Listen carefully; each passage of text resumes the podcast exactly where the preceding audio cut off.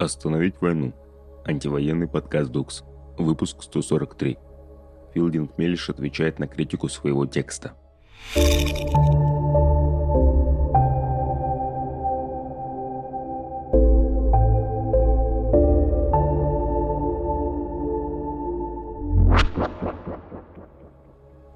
Привет, это Филдинг Меллиш, автор текста про видеоигры. В этой рассылке я хочу постараться ответить на его критику. Во-первых, мне жаль, что я не продумал отдельно, как сделать материал менее нравоучительным. Моим последним желанием была дидактичность текста. Возможно, мне надо было дать дисклеймер. Я писал текст не как человек, погруженный в Game Studies, а как социальный исследователь, который изучает институты и около двадцати лет любит и играет в стратегии.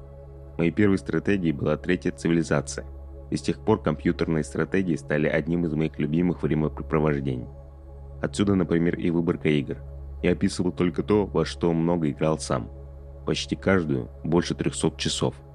Хорошо, что сейчас появился Steam и можно это посмотреть. Я понимал, что мой игровой опыт не всеобъемлющ, и это объективная проблема текста. Например, я много слышал, но никогда не играл в игры серии Tropico или Stellaris. Но текст и не претендовал на академичность. Это ведь не статья в журнале Logos, а колонка, в которой редактору пришлось много что резать, чтобы материал не вышел слишком громоздким и при этом был понятным для тех, кто вообще не играл в стратегии.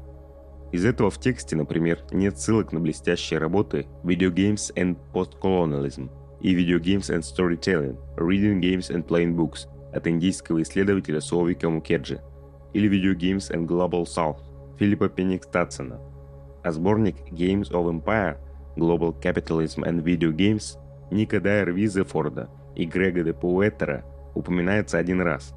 Еще не смогу не упомянуть статью The Grand Narratives of Video Games, Sid Meier's Civilization, Ева Вртачич из Университета Любляны. Мне хочется, чтобы как можно больше людей тоже ее прочитали.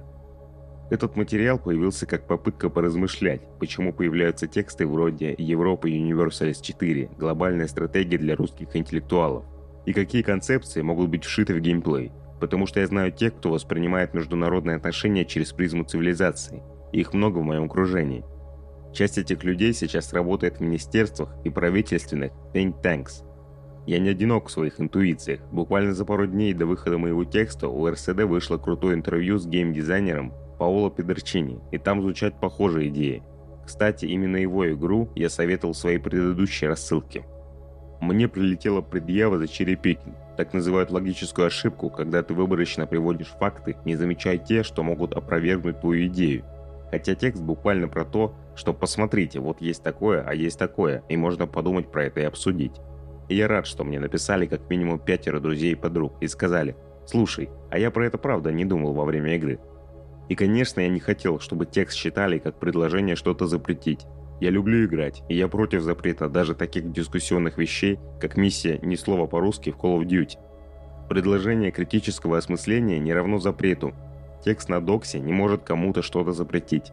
Он не может стать и аналогом текста про синих китов, это просто неуместный алармизм. Но в то же время надо анализировать, почему критика воспринимается как предложение запрета.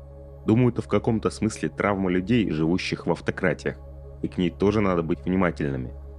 Я рад, что текст критикуют. Я бы хотел услышать критический ответ на него в других медиа, как от серьезных исследователей Game Studies, так и от простых любителей стратежек, как и я. Мне кажется, это может серьезно обогатить разговор про игры. Например, мне очень понравилась реакция на мой текст в телеграм-канале Roguelike Theory, и я с ней согласен. Я думаю, что игры надо обсуждать, потому что рамка, через которую люди смотрят, в том числе на игры, должна меняться. Пэо с найденными в Киеве вещами, уехавшие айтишники, которых возмущает, что местные не знают русский, или отказ видеть проблематичность культурной победы в играх, на мой взгляд, явление одного порядка. И я буду рад, если про это будут размышлять больше и качественнее, чем в моем тексте. Что произошло за день? Война, сто пятидесятый день. Российские войска обстреляли Кировоградскую, Донецкую и Харьковскую области. Три человека погибли в результате обстрела Крапивницкого Кировоградской области. Еще шестнадцать получили ранения, сообщил глава администрации Андрей Райкович. Российские войска обстреляли город Бахмут Донецкой области. В результате обстрела загорелся колледж. Сегодня утром российские войска также нанесли удары по центру Харькова. В здании Харьковского национального университета городского хозяйства и домах напротив выбило окна. Российские ракеты ударили в Одесский морской порт, где хранилось зерно на экспорт. В объекте инфраструктуры Одесского морского порта попали две ракеты. Украинская сторона сообщает, что в результате удара зерно не пострадало. двадцать второго июля Украина, Россия и Турция подписали соглашение по вывозу украинского зерна через Черное море. Одесский порт – один из тех, о которых говорилось в документе. Human Rights Watch. Российские военные похищают и пытают жителей Херсонской и Запорожской областей. Правозащитники провели интервью семидесяти одним жителям Херсона, Мелитополя, Бердянска, Скадовска и других городов в оккупированных российскими войсками регионах. Они рассказали о как минимум сорока одном случае похищения и пыток. В докладе описаны случаи похищений журналистов, активистов, протестующих и местных чиновников. О местонахождении некоторых неизвестно до сих пор. Последствия. Виктор Орбан заявил, что санкции не работают, войну Украина так не выиграет и надо договариваться с Россией. Премьер-министр Венгрии Виктор Орбан считает, что Евросоюзу нужна новая стратегия относительно войны в Украине, так как санкции не работают. Нужна новая стратегия, которая позволит сконцентрироваться на мирных переговорах и составлении выгодного соглашения о мире вместо победы в войне, сообщил Орбан. Он также подчеркнул, что Венгрия и дальше планирует оставаться в стороне от помощи в военных действиях Украине. Репрессии. Суд оставил под стражей до двадцать пятого сентября главу профсоюза «Курьер» Кирилла Украинцева. Активисту обвиняют в неоднократном нарушении правил проведения акций. Кириллу вменяют дадинскую статью. Мемориал признал Украинцева политзаключенным. Украинские беженцы отказываются от претензий на пункт временного размещения под угрозой выселения. Украинские беженцы отзывают жалобы на пункт временного размещения в Рязани. По словам волонтерки, они делают это под угрозой выселения, пишет «Коммерсант». Беженцы жаловались на плохое обеспечение питьевой водой, продуктами, медикаментами и средствами личной гигиены, а также на незаконные поборы со стороны администрации ПВР. «Мне поступила угроза, что теперь меня будут проверять, на какие деньги я помогаю. Люди отказываются от подписей, все боятся. Теперь заставляют писать опровержения под страхом выселения», рассказала «Коммерсанту» одна из волонтерок. сибкрай точка ру. Муниципальная депутатка Хельга Пирогова покинула Россию после возбуждения уголовного дела.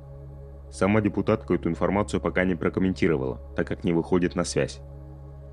двадцать второго июля СК возбудила уголовное дело о фейках против Хельги Пироговой. Это произошло через сорок минут после требования главы ведомства Александра Бастрыкина. Сопротивление. Коммунисты Новосибирска провели митинг за мир и свободу собраний.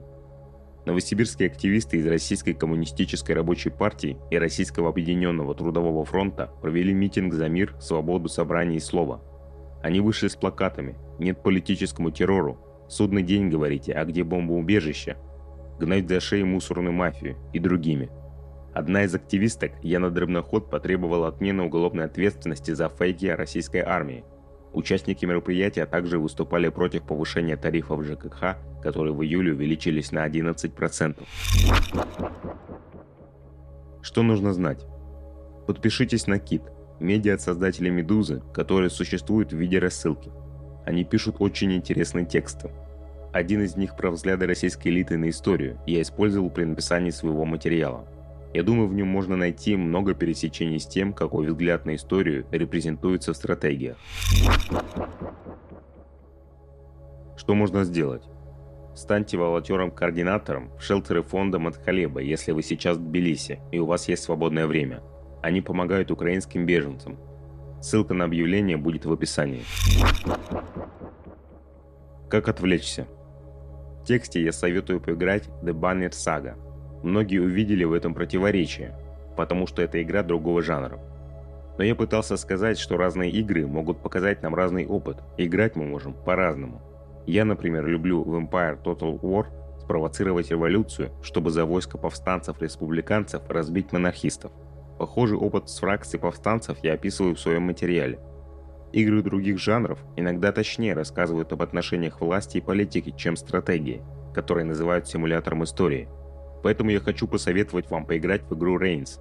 Там вам надо в роли короля принимать решения, которые по-разному влияют на четыре фракции – народ, аристократию, духовенство и купцов. Ваша цель – балансировать между интересами этих социальных групп, иначе вас могут легко свергнуть. Это очень увлекательно. А еще я советую ознакомиться с сайтом лайклайк точка орг, где геймдизайнер Паоло Педерчини собирает игры с левым уклоном. О нем я тоже узнал из интервью эр эс дэ, которое упоминал выше. Это был Филдинг Меллиш, а также анонимный голос Докса. Держитесь!